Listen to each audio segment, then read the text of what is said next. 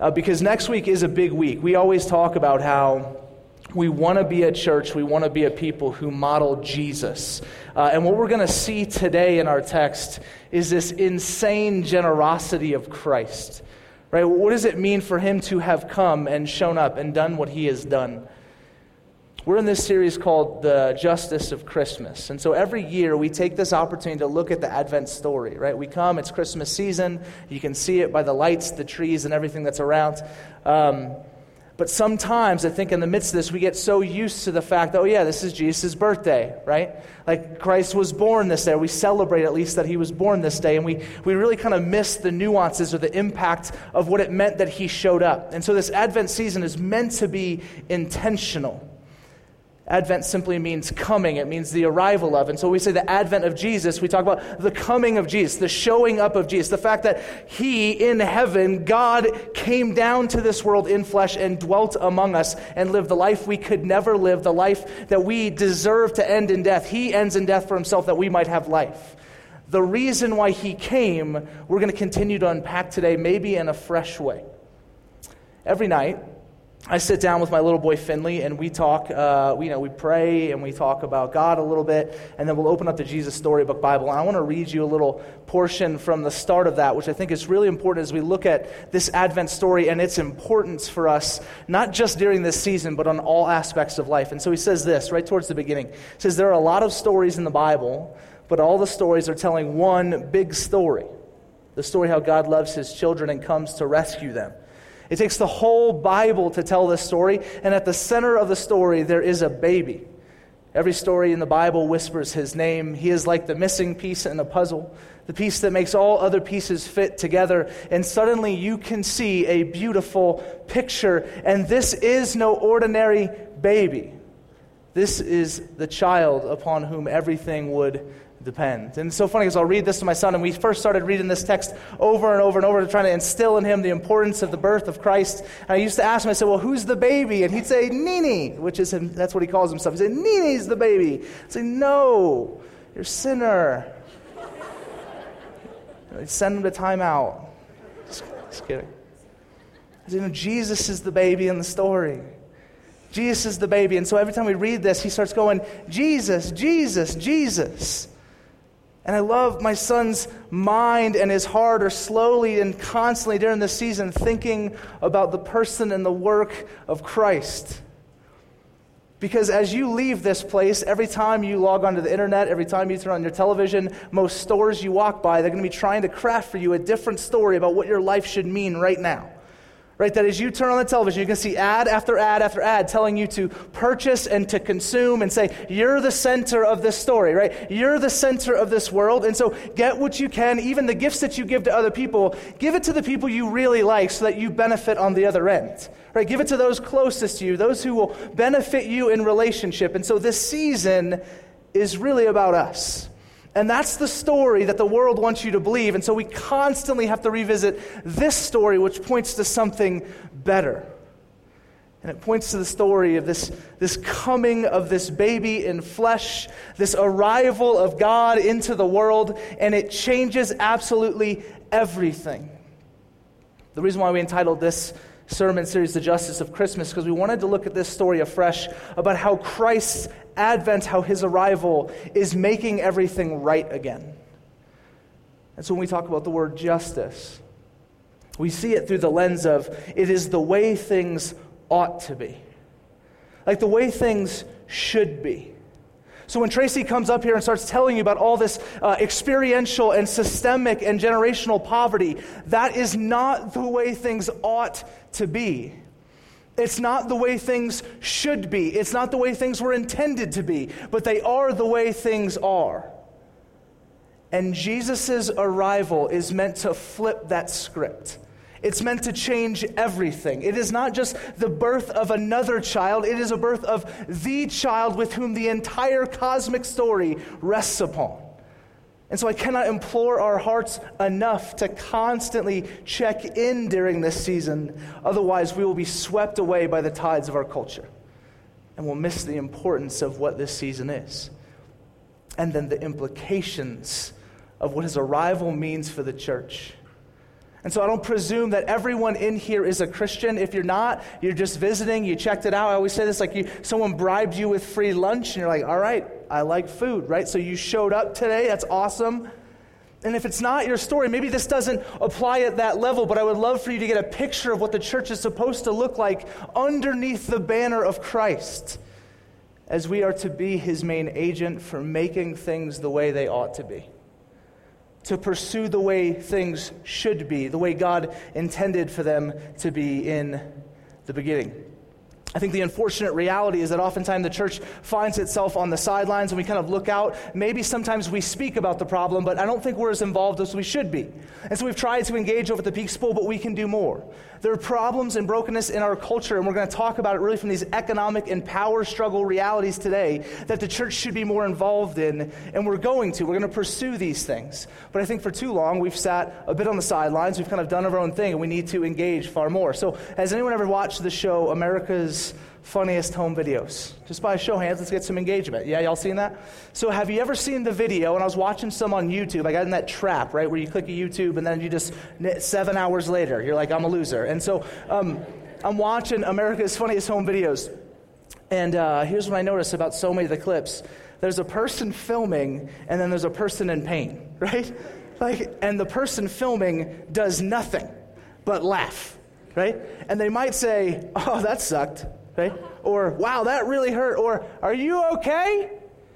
And then don't set the camera down and actually go hang out with the person or the little boy who tried to jump into a pool. You guys seen that one? So sad. This kid, imagine that you think this is the pool, and so you jump into it, but it's still just concrete, right? And it's hilarious, you know?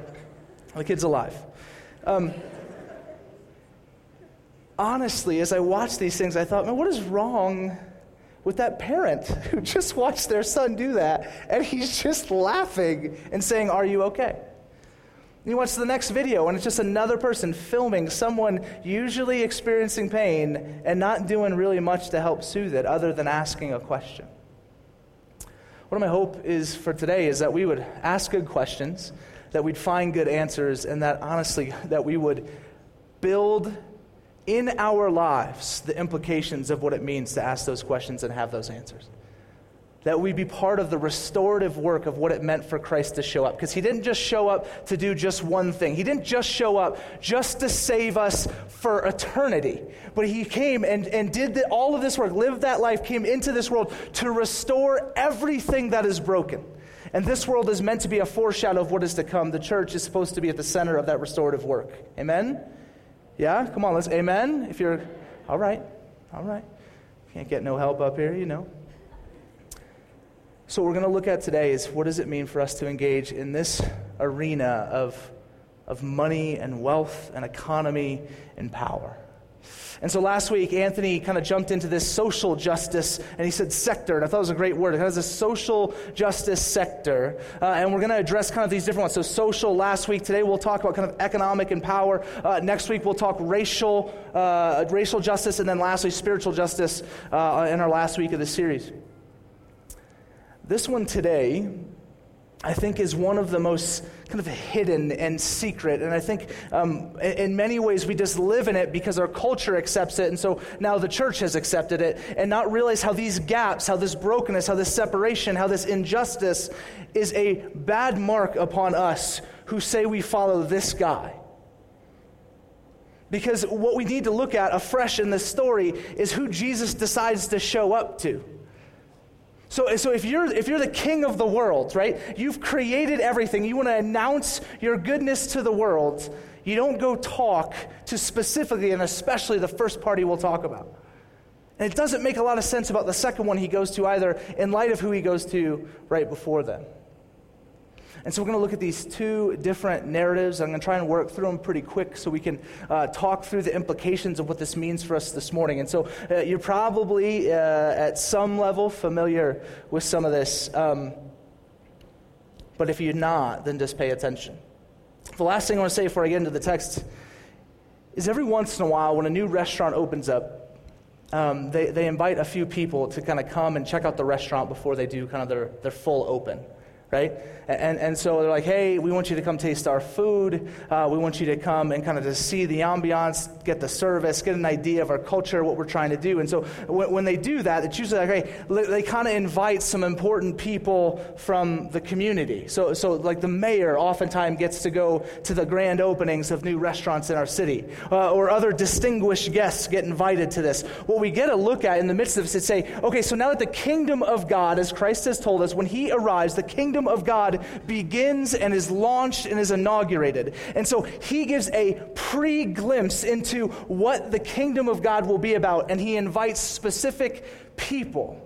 Much how you could go to that restaurant open and say, man, based on who they invited to this thing, we have a decent idea of what this restaurant is like. We can do the same thing, I think, for the kingdom of God and who Christ shows up to and invites into this early preview of the coming kingdom of God that would be inaugurated at his birth and not fulfilled until eternity.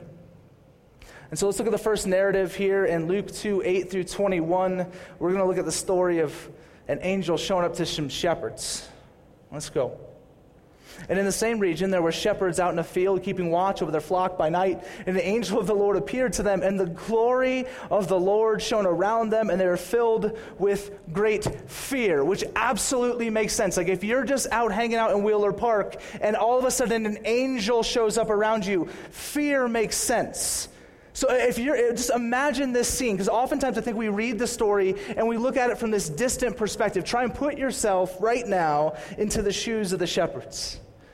Like, what is happening? This glowing beam, like they're probably thinking aliens, right? That would be my first thought. Not aliens, angels. Let's continue. Verse 10 And the angel said to them, Fear not, for behold, I bring you good news of great joy that will be for all the people. For unto you is born this day in the city of David a Savior, who is Christ the Lord. And this will be a sign for you. You will find a baby wrapped in swaddling cloths and lying in a manger. And suddenly there was with the angel a multitude of the heavenly host praising God and saying, Glory to God in the highest, and on earth peace among those with whom he is pleased. When the angels went away from them into heaven, the shepherds said to one another, Let us go over to Bethlehem and see this thing that has happened, which the Lord has made known to us. And they went away with went went ah, and they went with haste and found Mary and Joseph and the baby lying in a manger. And when they saw it, they made known the saying that had been told them concerning this child. And all who heard it wondered at what the shepherds told them.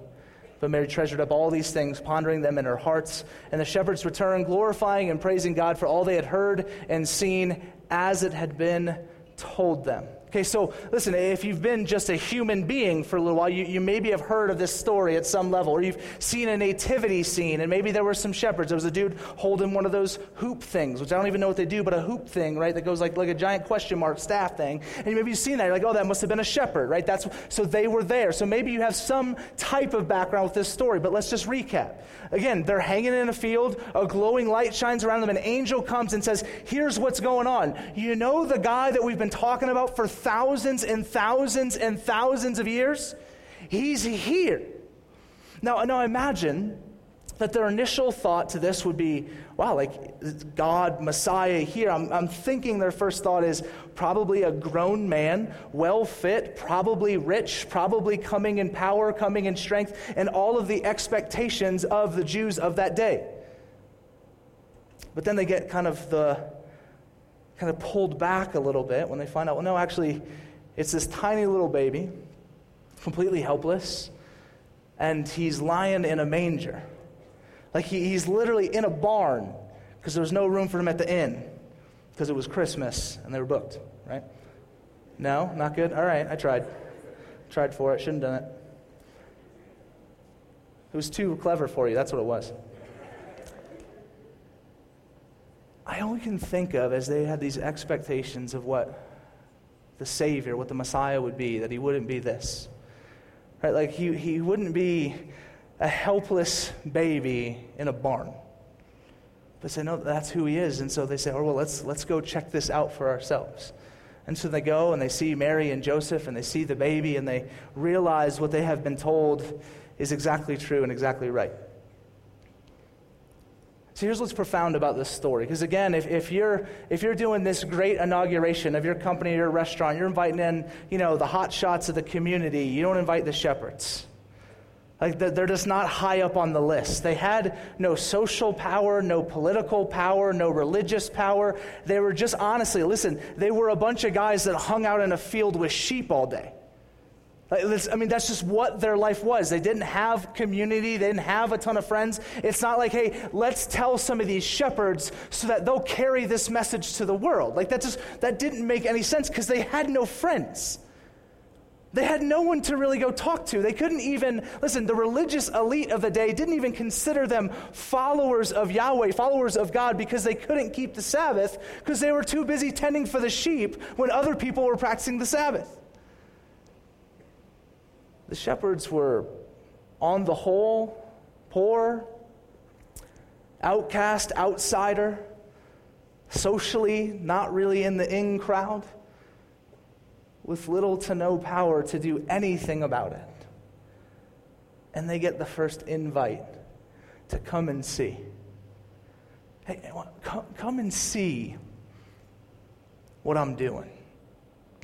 Come and see this, this baby boy who is going to change the world, who is going to restore the brokenness that we've lived in for thousands and thousands of years. Now, at first glance, you're like, well, what, what, what does this mean? This is the first moment at least in the New Testament, we see Christ, we see the heart of Christ, we see the King who is, right, the, the King of God's kingdom is Jesus. We see this value of the kingdom that it is not just for those who have it together. It's not just for those who have got their finances dialed in. It's not just for those who've got a really strong five year plan. It's not for those who just are able to wield their power and exercise that power to be able to convey a message but indeed it's for, in this case, the lowest of the low. The people who wouldn't even really, in quote, benefit the kingdom's expansion. We constantly are thinking through, I think, the gospel through a lens of contemporary Western culture, which says, well, what benefit are you to me? What benefit are you to my organization? And if it's low, then you don't get the invite. But the kingdom of God turns that entire script upside down and says, listen, I don't, I don't care where you come from. I don't care who you are. I don't care what power you seem to have or not have. I don't, last week, right? I don't care socially if you're acceptable or not. You are invited to come and see, come and engage, come and know Jesus. Now we contrast this with the second story Matthew 2 1 through 11. Now, after Jesus was born in Bethlehem of Judea in the days of Herod the king, behold, wise men from the east came to Jerusalem, saying, Where is he who has been born king of the Jews? For we saw his star when it rose and have come to worship him. When Herod the king heard this, he was troubled, and all Jerusalem with him. And assembling all the chief priests and scribes of the people, he inquired with them where the Christ was to be born. They told him, In Bethlehem of Judea for so it is written by the prophet. And you, O Bethlehem, in the land of Judah, are by no means least among the rulers of Judah, for from you shall come a ruler who will shepherd my people Israel. Then Herod summoned the wise men secretly and ascertained from them what time the star had appeared. And he sent them to Bethlehem, saying, Go and search diligently for the child. And when you have found him, bring me word that I too may come and worship him. After listening to the king, they went on their way, and behold, the star they had seen when it rose went before them until it came to rest over the place where the child was. When they saw the star, they rejoiced exceedingly with great joy. And going into the house, they saw the child with Mary, his mother, and they fell down and worshipped him. Then, opening their treasures, they'd offered him gifts gold and frankincense and myrrh. Okay, so this narrative comes just after, right? Like these, this narrative seems to communicate something different. So, if on one hand we had these people with no power, no wealth, no reason to be invited to the party, you had this other group here that had really every reason to be invited to the party. So, if you're not too familiar with Magi, which I imagine most of you are not, right? If you're not too, too familiar with Magi, these guys were like the smartest of the smart. And because they were so trained, because they were so known, they had a ton of political and spiritual power. Indeed, if you look back through books of antiquity, you would find that these magi oftentimes had the council of the kings. They were writing laws for whole kingdoms. They were people that kings themselves would bow down to. Mm, bow down to. That's who these guys were. So they make total sense. Like, of course, yeah, like invite these guys in. Because they will be able to go back and spread the news and use their wealth and use their clout and use their power and use their influence to be able to spread this message that the Messiah has arrived. And man, do they intervene in a powerful way to say, hey, yeah, this is the guy. So I, I don't know how God does this, does, does this, but I can imagine that the same God who spoke the stars into existence decided, hey, I'm going to take this one and I'm going to move it right? And so he takes a star, and I don't know how he spoke it, if he used his hand that was invisible. He just takes this star and he puts it up in the sky. This was a sign for the Magi. Something's going on. Let's go to Jerusalem. They go, they talk to Herod the king. He says, Hey, what's going on? And he says, Well, I don't know. Let me, if you see this baby, there's stories, there's rumors. If you see him, tell him because I want to come to worship him. We're going to talk about Herod a little bit next week and how that is just totally not what he was going for, but that's for next week. Okay. And so, what God does then with this same star is I imagine He takes that same thing and He slowly starts moving it, and it comes to rest right above the manger. Now, probably not directly above the manger. Stars are very hot, okay? But in a way that communicated, this is the place you go. And so these guys travel, these, these rich, wealthy men, these learned men, to the same barn, to the same place that a lowly, no power shepherd goes to. Like two ends of the spectrum here in power, in wealth, in influence, in status both called in this preview moment to come and see Jesus. I, f- I find this extremely profound as we put a new lens over this reality. Because, because listen, just, just like now, then, I mean, listen, economically, there was incredible brokenness, incredible poverty, incredible wage gap, incredible issues of people dying, not having food, et cetera, et cetera, et cetera. This is not new to us, right? Food shortage is not a new thing, right? It's throughout Scripture. What I find so amazingly profound about this moment is you have two people that seemingly don't belong in the same room that are brought together underneath the banner of the arrival of Jesus. What a powerful moment to tell us about the values of the kingdom of God. That it does not matter what you got in your checkbook and your bank account. Doesn't matter what you got in your status and your power level, how long, how, how long and how far you've achieved you are invited to come and see Jesus. I think in this moment we see the restorative desire of the kingdom of God in this economic and in this power sector. Because what we saw all the way in the very beginning, right at the fall of man, as Adam and Eve lived in disobedience to God, we saw structure after structure, sector after sector broken, and this was just one. So I think in his advent, in his arrival, in his coming, he immediately knew, man, I better convey something different. Because this, listen, it's not, it's not just for the poor and the broken. It, it's also for, listen, the affluent and powerful. See, he, he's bringing together these two completely separate people groups. I think to communicate the gospel, the good news, and this kingdom are for all people. What a profound and amazing idea because every kingdom in this world seems to be focused just on the people of that kingdom. This kingdom is open to everyone, regardless of who you think you are or need to be. You are invited to come and see Jesus. Christ's mere intervention in science, right? To like move stars and have angels break through the supernatural and talk to us, human beings in the story, right? That even that just blows my mind. So I had a friend, uh, his name's uh, Patrick Schweiker. He's a good guy, lives out in California now, big surfer guy, and we were uh, working at a surf shop out in um, Orange, no, Ocean City, New Jersey. And uh, he starts telling us his story a little bit. I said, man, what's your story? What's your life about? He says, yeah, you know, this, this, and this. And then he gets, um, I don't know how we got there, but he starts telling us his birth story. He says, during his birth, he was born, and, and, you know, back then, right? So uh, they put you in that room, like kind of that, like it's like an incubator room. There's babies laying everywhere and stuff like that. And they were given shots, vaccines for this kid. And so the mom was kind of like outside the window or whatever, had some place, some way to view what was happening as these injections were going uh, into Patrick.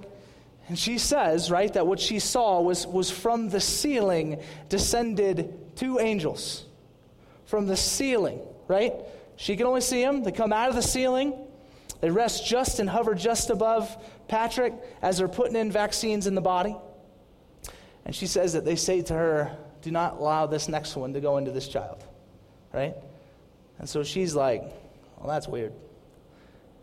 And so she runs in. She stops that next vaccine from going into Patrick's body. They come to find out 12 hours later that he would have died on that table if that vaccine was given because he was allergic. And so he tells me this story, right? And I look at him and I say, And you're not a Christian? He says, No. I say, How often do you think God sends two angels from a ceiling to talk to a woman to keep an injection from going into the body of a, die, of a boy that could die? He says, Probably not too often. I said, You are right. And I told him this story. I said, You know what? Let me tell you about another story of an angel showing up, telling people about a baby. We start talking through the gospel and about what the Advent meant and how his story is part of that story.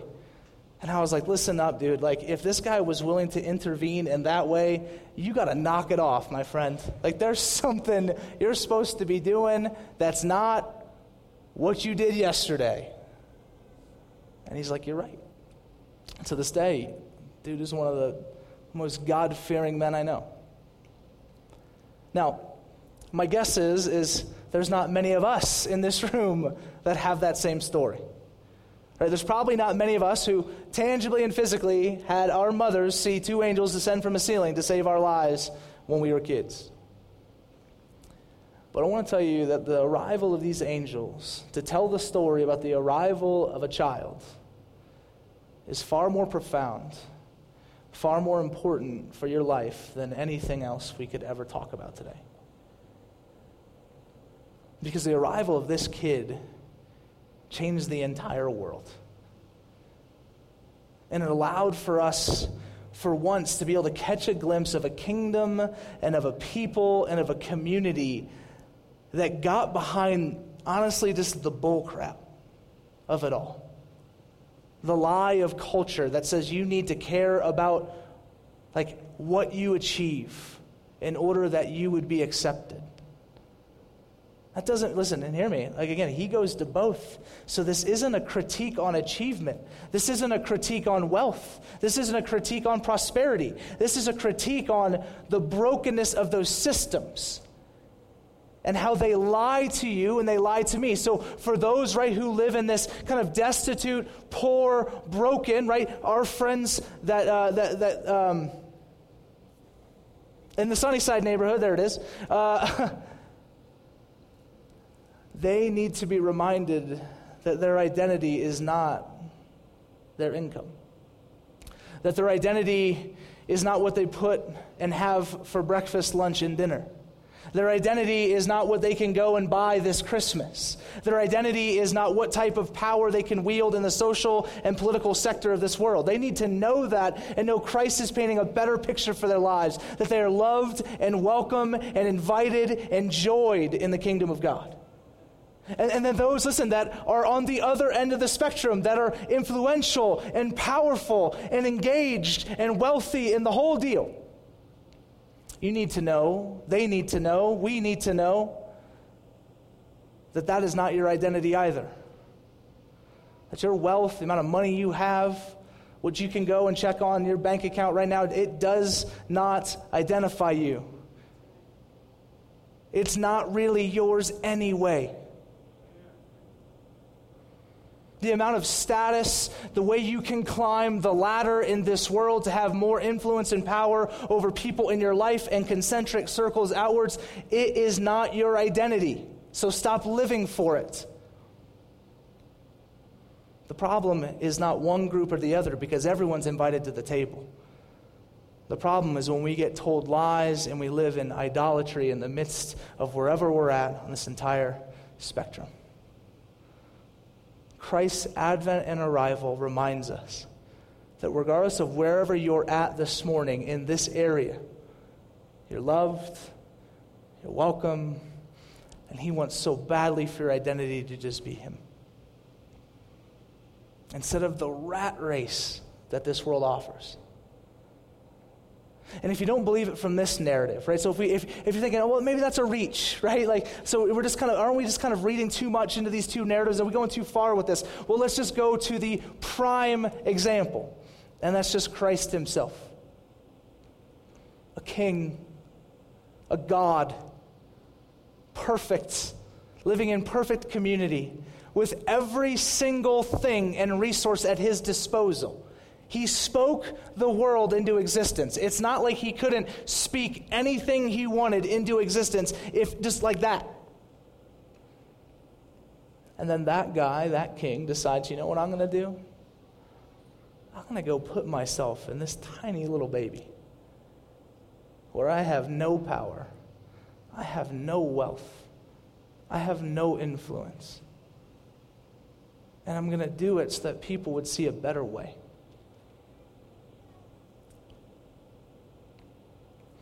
I think what he does in the incarnation of Jesus, in the advent and the coming of Christ, is he constantly reminds us there is one thing in this world, only one thing in this world worth living for, and that's Jesus.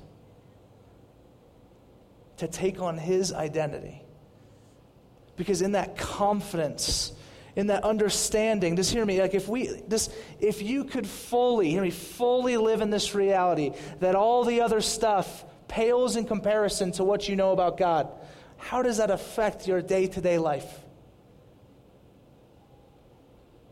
Like, do you continue to have to strive for these things to prove to the person to the left and right of you that you're better than you are? Or is your contentment and your identity founded in Him? Now, the reality is, is, as we wrap up here, there are some serious social implications to this as well, and I'd be remiss if we didn't spend some time on them. Because the reality of our culture is that, from an economic and a power standpoint, our culture is very broken. Because we do subject, right? So if, if you're on more on this side of the spectrum, we tend to subject that side of the spectrum to kind of disdain or at best apathy. Sometimes, in, in, many circles, right, if you're on this side of the spectrum, you tend to look at that side and you have judgment and you have pride and you have different, different idols, different sin, different brokenness. And the church is supposed to be at the center of the restorative work in this world, in these areas. And so, just a few applications that I think would be good for us. One, um, we should all see that everything we have belongs to the king. Okay? What I love about the Magi story is that they arrive and they are generous and they give away. And when the, the, the, shepherds arrive, they too are generous, not with stuff. They just give counsel and they give praise and they give glory. They give what they can. So at the end of the day, listen, we are called to be a generous people who think of others who give. This is not a situation where, notice, notice the narrative. This is not a story where the Magi showed up and said, hey, there you are, uh, shepherds who have nothing. Let me just give you a bunch of stuff. No, that's not what happens. What they do is they give that stuff to the king, they give that stuff to Christ. And I think as we think through our lives, every resource, everything you have needs to be given and understood as a resource and a stewarded resource of the King of this world. And so, as he calls you to, listen, give it all over to him, sometimes he's going to ask you to reallocate that stuff to different people. He's going to call you to use your resource and to use your power to engage well with those who have not. He's going to call you to say, God, this belongs to you. How do you want me to use it in such a way as to be part of the restorative work of your gospel story in this world? And those are questions that we need to ask, we need to nuance, we need to find better answers to, because just given handouts, listen, that does not help. And I'm not trying to critique at every level just this reactionary help. We need to get on the front end and say, what does it mean for those of us who have power, who have influence, who have resource and opportunity to use those well underneath the submission of God to bless those in this world? Because certainly, yes, all are invited to the table, but some feel that they can't get there. So, how do we use what we have? And steward it well and see it as all belonging to the King so that we can bring about restorative work in our culture in these sectors. And it takes a lot of Jesus, it takes a lot of answering or asking tough questions and coming up with really good answers. And these are things we're trying to press into here. What does it mean for us to love the Peak School well? Like, how, how do we engage there? And honestly, the best thing we can ever do is ask Tracy, what's it actually something we can do that would be helpful? And hopefully we've been doing that. I think we've been doing that. Anthony, we've been doing that? We've been doing that. You see something you want to care for, you want to bless, you want to use what you have to be able to care for, to be able to be part of this restorative work, you better ask, start asking some good questions. Hey, what do you need? What would actually be helpful for you? Is it my time? Is, is it just a check? Is it resources? Is it whatever? I, you know, we're all invited, but we're also all invited to be part of this restorative work, and I think that's one of the big steps. Um, we need to be uh, spending time with people in different socio-economic places. So if you only hang out with people who have and make the same amount of money you do and live the exact same kind of lifestyle that you live, you are missing out incredibly in this experience of what people offer each other underneath the banner of God. And I think you are skirting this incredible opportunity we have to be part of this restorative work. And honestly, so just, just kind of think through your life. And, again, if you're a Christian, we're part of this. We need to engage with those at every le- level of the economic and power and status realities of our world to bring about unity, to bring about strength, and to bring about his kingdom here in this world. Okay. Next one. Uh, we need to uh, we need to think through all of life. We need to think through politics. We need to think through work and vocation. We need to think through neighborhoods. We need to think through our culture at general through a restorative lens. Like, how do, how do we be part of this work? How do we begin to have eyes that see this brokenness and say, well, we, we need to be involved, we need to be engaged, we need to be part of the solution instead of part of the problem? But honestly, that takes a switch. It's not just something as easy as, like, well, I'll just go start doing that. I encourage you to actually and actively begin to think through and view your life through a different lens than most of us are using today. And think through it through the lens of, I think, what Christ was thinking through when he showed up in this world to change everything to restore everything, to bring everything underneath the banner of Himself, to take and call all people to Himself. How do we live that type of life? My wife's uncle, um, part of his testimony was he was just trying to figure out, you know, who's this Jesus guy? One of the things that he said was, as he began to look at the king, he's uh, South African, kind of British South African. And so he looked at the king and queen of England, who were devout believers. And he asked himself, he said, Who is this man that kings bow down to? And that was it. Like, that was just kind of this profound thought that came through his mind.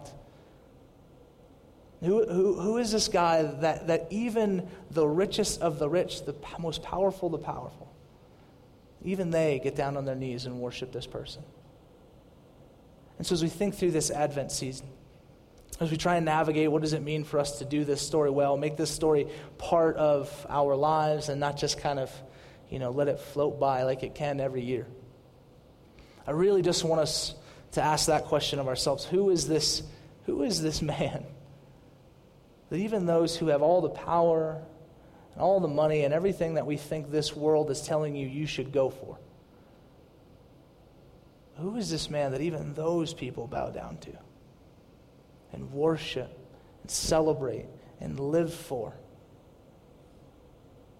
And then once we've answered, I think, this greater question of just who is Christ? What does it mean for him to come? I think the implications then, in these different sectors of life, begin to make sense. Because the brokenness of this world is crazy evident in these, in these economic and these power realities. And the church is supposed to be at the center of that restorative work.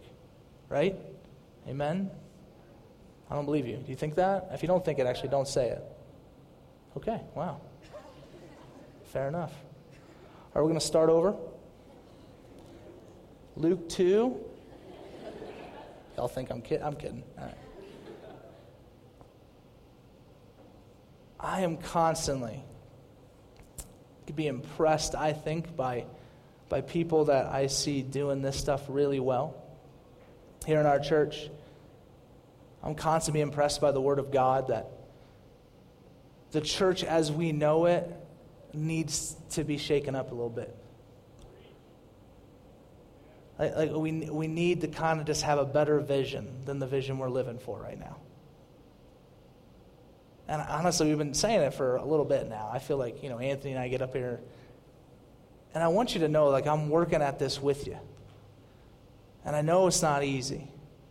And I know it's like this incredibly tall task. And even like we had, what, I had 40 minutes to talk about economic and, and, and power struggle within our culture. And I didn't touch on nearly enough that I need to. But these are, these are questions and these are things that we have to engage. But listen, we'll never engage them until the church realizes that she's supposed to be far more than she is. That's not like a shaming thing. That's just the reality of what we, need, we see in Scripture. And I just want to land with this the gospel is sufficient for us to, to take on that weight. Like, we don't need anything else. The gospel is powerful enough, it's good enough, it's sufficient enough that we can actually give this a fighting chance. But we need to believe it. So, part of this series is this somewhat of a rallying cry as we end 2016 and look towards 2017 and say, like, all right, what, what are we going to do here? Like, why, why, God, did you call us to plant this church four years ago in Flagstaff? Honestly, listen, it, and maybe I like this moment. It's great to see 250, 300 people in a room. We get to talk and laugh and hear the Bible. That's amazing. But here, like if we just did this for this, then we shouldn't have done it. And so there's holes in either what, what it is that I think we believe about the gospel, or there's holes in the application of that gospel. Wherever those are, let's identify. Let's just be willing to be humble in that, willing to be honest in that, and then ask good questions and pursue what it means for us to be that people. Can I get an amen there at least? Oh, man, there we go. And I'm really excited to do this with you. Because I get how difficult it is. But Jesus' life, his death and his resurrection, the gospel of Christ is sufficient and good enough for us to get after it. Let's pray. Heavenly Father, we thank you for your grace to us this morning. Lord, I pray, even as we've, in some ways, just kind of, I feel, skimmed the surface, and we will just throughout this series, I pray, God, that you would motivate us, though, as a people to care deeply about the things you care about. I think you made things evident about what you cared about when you showed up. Thank you that you did not just call one person or another. It wasn't just from one class or the other. God, it wasn't just reserved for one people group or community. I thank you, God, that as we look out into this room, as we look out into this world, that in all the ways that our culture wouldn't say, you're in, you're not in, you're in, you're not in, and set up these divisions and these kind of these things, Lord, that cause blockage between groups, that we would see, God, that you tore that away. That when you died on the cross, God, that there was no longer a barrier between you and anyone outside of our sin, which you took care, care of on the cross. And so, Lord, I pray for us that know you, God, that we would embrace the gospel far more than we ever have. What you accomplished on our behalf on that cross. What does it mean for us as we and try and live in the reality of that story as we pursue the things we think that, that you pursue? God, I pray for those who are here, God, that don't, that don't know you, have never kind of stepped into a knowledge and a relationship with you, God, that they would see Jesus afresh this morning as more than just a, a, good teacher, as more than just, I don't know, this good guy who did some good stuff, or even more as just someone maybe that never existed. And God, that you would show them your reality, you would reveal to them, God, even if it be angels from the ceiling or lights surrounding us, God, it be stars moving, that you would just reveal yourself in power. You'd encounter people here and make yourself undeniable and call them to say, Come and see me. Lord, would you be the God of salvation, the God of restoration, and the God that equips us to be part of it? In Jesus' name, amen.